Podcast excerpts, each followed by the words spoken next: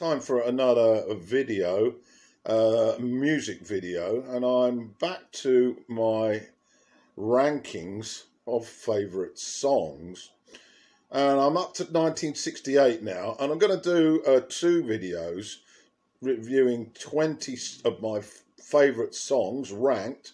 So this first one is going to cover uh, twenty to eleven, but before we get on to twenty, a few honourable mentions that just missed the cut. This year was absolutely littered with great songs. Uh, so uh, these honourable mentions would have been in uh, another year probably. Um, but I'll go through them anyway. First up, A Song for Dre- Jeffrey uh, by Jethro Tull. This has a particularly uh, warm feeling for me because it was one of the first progressive sort of rock uh, songs that I heard uh, on seven inch uh, when I was at school, and it launched my music uh, interest down a completely different road. Uh, absolutely brilliant. Um, and uh, it was also appeared on the uh, first album, um, the first Jethro Tull album as well. Pictures of Match- Matchstick Men by Status Quo, another terrific single, uh, very psychedelia, um, love it. This Wheel's on Fire by Julie Driscoll and the Brian Organ Trinity. Uh, Julie Driscoll looked quite menacing in her short haircut. And there will be links to these uh, songs on YouTube in the description. Next up, MacArthur Park by Richard Harris. He didn't um, get many hits. In fact, this was probably its only hit.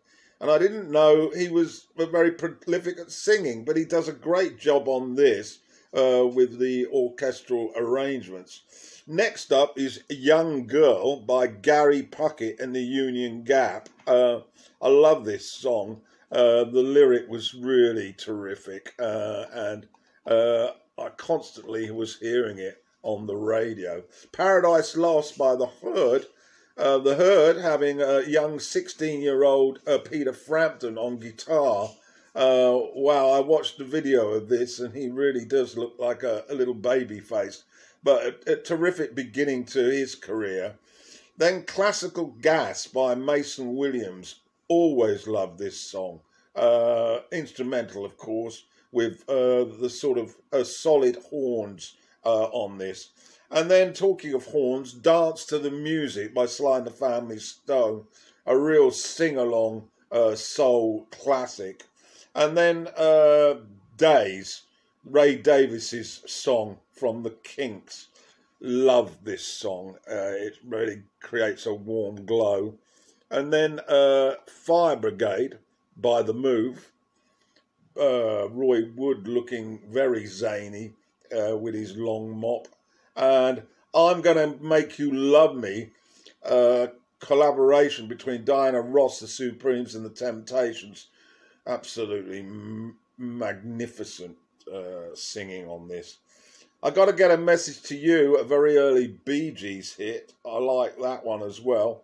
And yeah, they keep on going, these uh, honourable mentions.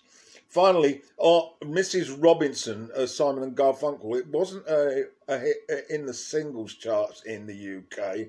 Uh, I believe it was a hit a little bit later, I think, in America.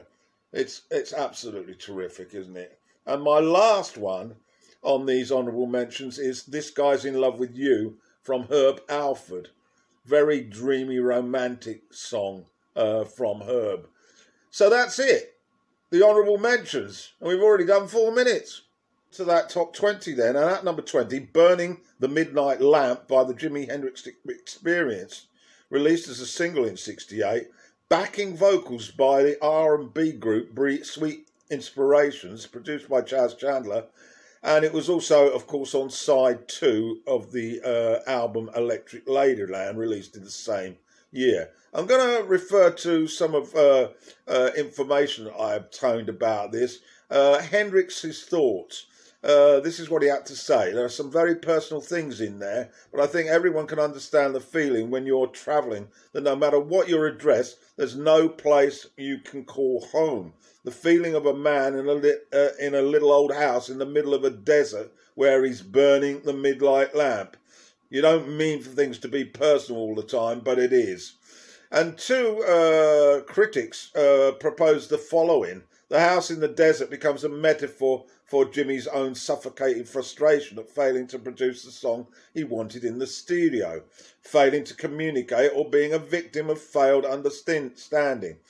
The time for reflection on the plane leads Jimmy to consider the downside of being the electric gypsy. The circus comes to town and moves on, leaving no trace that it had ever been there. No roots, no home, no love. But Jimmy keeps his own flame of love. Ultimately, a lamp is a beacon. Jimmy calls to a- anyone who cares to listen. This did feature, and I know this is a lengthy description, but uh, it's worth it. Did feature Hendrix playing a, a harpsichord in the intro, and he said, it just came to me. Jokingly, he said, I can't play no piano or harpsichord. I just picked out uh, uh, uh, the thing and did little... different little notes and started from there. The track also marks Hendrix's first use of the wah-wah effect on his guitar recordings, and it's absolutely awesome. nineteen then, Do You Know the Way to San Jose, written and composed for singer Dionne Warwick by Burt Bacharach. Hal David wrote the lyrics, and the song was Warwick's biggest international hit to that point. Sold several million copies worldwide and won Warwick her first Grammy. David's lyrics tell the story of a native of San Jose, California, who, having failed to break into the entertainment field in L A, is set to return to her hometown. The song was issued as a follow-up single to the double-sided hit theme from Valley of the Dolls, uh, I Say a, a Little Prayer. That was in April sixty-eight. Became Warwick's third consecutive top ten song, and the song was the most successful of Warwick's international hits. Sold three and a half million copies. Uh, and I I love it. I love the sort of uh, jaunty, uh, travel-like feel to it. And her voice is simply idyllic. eighteen Love Child, Diana Ross and the Supremes. Uh, second single and title track from the album Love Child. Became the Supremes' eleventh and penultimate number one hit in the United States. The record topped Billboard's Hot one hundred for two weeks uh, before being defrode by I Heard It Through the Grapevine. Uh, paved new ground, really, uh, for a major pop hit with its uh, controversial subject matter of illegitimacy. The, the, the, the tune about a woman who's asking her boyfriend not to pressure her into sleeping with him for fear they would conceive a love child. Uh, the woman portrayed on the record, of course, is Diana Ross, and she herself was a love child. And besides not uh, having a father at home, she had to endure wearing rags to school and growing up in an old, cold, uh, fun, uh, run-down tenement slum. Uh, anyway, just prior to this uh, album, uh, the Motown and Diana Ross had dropped Florence Ballard, engaged new member Cindy Birdsing. Uh, uh, but actually on this album, uh, neither of them were involved. In fact, the session singers, the Adantes, performed the background vocals. And uh, shortly after, of course, Diana left to pursue a solo career. I do love the song, though. Uh, Diana Ross, extremely strong on this track. Okay, seventeen, Delilah. Lyrics by Barry Mason and music by Les Reed. It earned them an Ivor Novello Award in nineteen sixty-eight. It's a power ballad in the British ballad tr- tradition, sang by Tom Jones, of course. Uh, Jones' version featured a big band accompaniment set to a flamenco rhythm, and the song tells the story of a man who passes his girlfriend's window and sees her inside, making love to another man. He waits outside all night and then confronts her in the morning, only to uh, have her laugh in his face. He then stabs her to death and then waits for the police to come, break down the door and arrest him. The lyrics unfold from the killer's point of view and are filled with his often contradictory emotions. It speaks of Delilah in possess- possessive terms, but also refers to himself as her slave. He asks her dead girlfriend to forgive him, but she clearly sees himself, he still clearly sees himself as having been wronged by her. Pretty heavy sort of stuff, but uh, Jones really delivered on this, and it's uh, one of his top uh, releases, I feel, and brought uh, to uh, the the party the magnificent of his vocal chords. Got Do It Again at sixteen, written by Brian Wilson and Mike Love. Self-conscious uh, callback to the group's earlier surf image, which they had, hadn't embraced since nineteen sixty-four, and the lead vocals are shared. Uh, it also was on the album Friends and became their second number one hit in the U K. It's originally titled Rendezvous. Uh, the lyrics of the song were inspired after a day Mike Love had spent at the beach in which he'd gone surfing with an old friend named Bill Jackson. Mike then shows the lyrics to Brian Wilson, who proceeded to write the music. Uh, Brian, Brian stated that he believed the song was the best collaboration that he and Mike ever worked on. Uh, and the actual song was completed in fifteen minutes. Uh, on the uh, song, the drums are played by Dennis Wilson and session musician John Gooding, uh, who was also playing tambourine and wood blocks, whatever that are.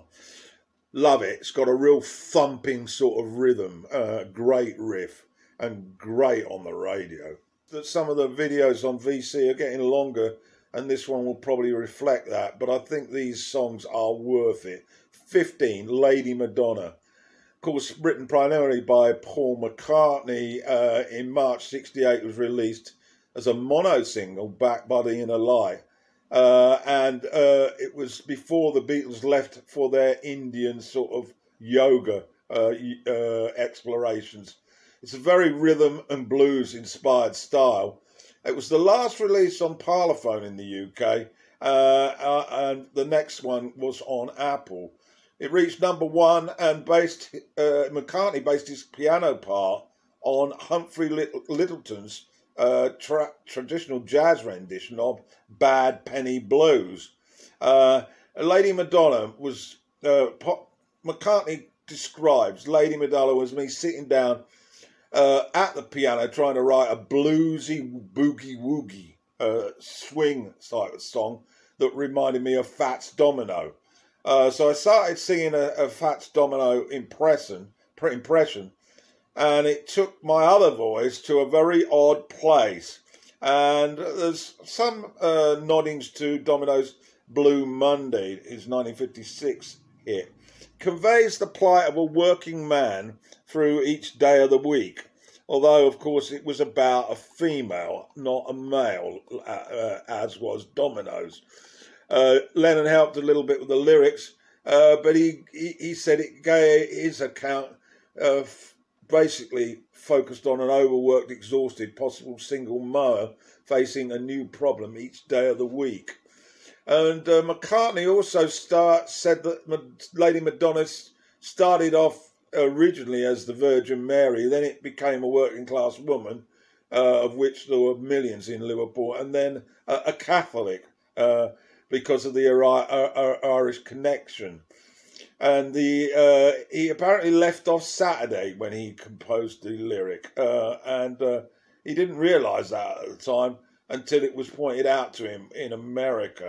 Uh, it's a tremendous piece of work by McCartney. And, of course, uh, the piano uh, was uh, uh, called the Verden Grand Piano. And uh, it was regarded as a bit of a boogie-woogie hymn. Uh, with Ringo on drums and George and uh, John adding the distorted, distorted guitar riffs uh, with the uh, later dubbing on bass by McCartney. So anyway, uh, that's Lady Madonna, a lot about that. There were some horns on uh, added to the mix by George Martin, and they were, the contribution of, of the horns was from one Ronnie Scott, famous for his jazz club, uh, who played a, a saxophone, tenor saxophone solo on it. So there you have it, Lady Madonna. Now, Everlasting Love by the uh, Love Affair. Interestingly enough, I heard this uh, song on a movie that I watched yesterday, uh, an excellent movie called Belfast, uh, written and directed by Richard Branagh. And uh, uh, it was uh, featured in the movie, and it brought back tremendous ma- m- m- memories. Song written by Buzz Kazon and Mac, Mac-, Mac Gaydon, uh, which was originally a hit for Robert Knight, but then remade by The Love Affair, and uh, it became a huge, a huge hit in the U K. Uh, and uh, it was uh, the standout vocal performance by Steve Ellis that captured everyone's ima- imagination, hit number one in January sixty-eight. And Ellis uh, commented that uh, Muff Winwood was in, in, in, involved in the original version, uh, recorded at Island Records, but it was recorded a second time, and on this one uh, only Ellis from the band was involved, and they put in a session collection of session musicians, uh, including conductor Keith Mansfield's forty-piece orchestra, uh, to complete the uh, take. And I noted that uh, the choral com- comprised of uh, Kiki Dee, Leslie Duncan, Madeline Bell and Kay Garner, uh, which is interesting to note. Absolutely terrific uh, when it comes on. I, I, I just go right back to nineteen sixty-eight. Everlasting Love by The Love Affair. We're up to thirteen now. This is Cloud Nine by The Temptations. The first of a singles featuring Dennis Edwards instead of David Ruffin, and pro- first produced by Norman Whitfield, uh, who was involved in the psychedelic uh, era of The Temptations, won uh, a Grammy Award uh, as well uh, for Motown. Uh, song written by Whitfield and former Motown artist Barrett Strong. Uh, the background to the song, in sixty-eight, Sly and the Family Stone had a hit with their single Dance to the Music, and The Temptations manager, Otis Williams, then introduced Whitfield to that music, and um, Whitfield wasn't that keen to produce anything which was quite radical as they viewed uh, Sly Stones. Uh, he, he commented, "I don't want to get into all that crazy shit. Uh, they, it's a passing fancy," he believed. But anyway, within a few weeks, he had created the backing track for Cloud Nine, very much a psychedelic-styled uh, number influenced by Sly, Sly Stone. And it featured all five Temptations trading vocals, very similar to Sly Stone's ensemble. Uh, and, it, it, as I say, a marked departure. Wah-wah guitars, a harder driving beat propelled the record, as opposed to the piano and strings. And it featured uh, a Cuban percussionist on congas, and uh, the singers, of course, swap leads on the verse, on the bridges and the chorus. Uh, here's a little uh, uh, example of that. Paul Williams, "You can be what you want to be." Dennis Edwards, "You ain't got no responsibility." Eddie Kendricks, "And every man, every man is free." Dennis Edwards, "And you're a million miles from reality." Uh, the lyrics are absolutely tremendous, and they're about the struggles and pains of living poor as opposed to being in relationships and love troubles.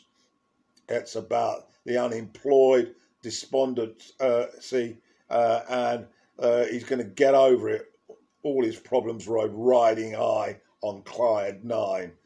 There was some uh, issue about, was it uh, uh, a drug influence song, denied by The Temptations. So anyway, uh, I absolutely love it, and of course the funk bur- burrows on on the uh, instrumentation, and it's my number thirteen. More to go then before this first one c- grinds to a halt. At twelve, Eloise, sang by Barry Ryan, Barry Ryan, and written by his twin brother Paul Ryan, uh, and it w- was quite looked at as quite radical because it actually went beyond five minutes. It features very strong orchestration, melodramatic vocals, and a brief slow interlude. It sold three million copies worthwhile, And uh, it started off as a, a, a single released by Barry Ryan with the Majority. The Majority were a pop band, and they were the backing band. But uh, it then just became his song. Uh, and it was the second that his brother Paul had wrote. And Paul uh, said he was influenced by MacArthur Park, the Richard Harris arrangement. Uh, and uh, Mother Marion Ryan was involved in the recording session. Only two takes. And the session musicians, interestingly enough, were Jimmy Page and John Paul Jones and Glenn Campbell. Oh, you find out all this information on Wikipedia. Anyway, uh, they were all involved in the mixing, and it was an absolute huge hit. And it was also influenced uh, Freddie Mercury of Queen to create that lengthy single. What was it called now? Ah, Bohemian Rhapsody. Apparently, Freddie really loved Eloise. And it was uh, it, it it was the the factor that uh, pushed that lengthy hit of theirs. So there we have it. Number twelve, Eloise, by and then On the Road Again by Canned Heat. A very much a driving blues rock booty. It was adapted from earlier uh, blues songs and included some sort of psychedelic rock elements. Second guitarist Uh, Alan Wilson sang the distinctive uh, falsetto vocal and added in harmonica. Usually Heat's material was sung by the huge Bob Hyde, but he, he was uh, rested for this one. And it first appeared on Boogie with Canned Heat, their second album. Uh, the edited single was released in April sixty-eight. Uh, the album uh, title was Far Too Long. Uh, and here's a little snippet. Well, I'm so tired of crying, but I'm out on the road again. I'm on the road again. I ain't got no one woman just to call my special friend. For the instrumental, as mentioned, uh, the sound used was a one-chord boogie riff adapted from John Lee Hooker's uh, Boogie Chillin', released in nineteen forty-nine. Then Wilson uh, used an Eastern uh, string instrument, the tambura, to give the song a psychedelic ambience. And then, of course, he also got involved in the harmonica and sang. So, that's number eleven. Uh, it's been a lengthy uh, crawl through the top twenty. I uh, hope you've enjoyed it. And uh, you'll probably be wondering, what's in that top ten? Um, not too many surprises, really, but I can guarantee ten fantastic songs. So, tune in to part two.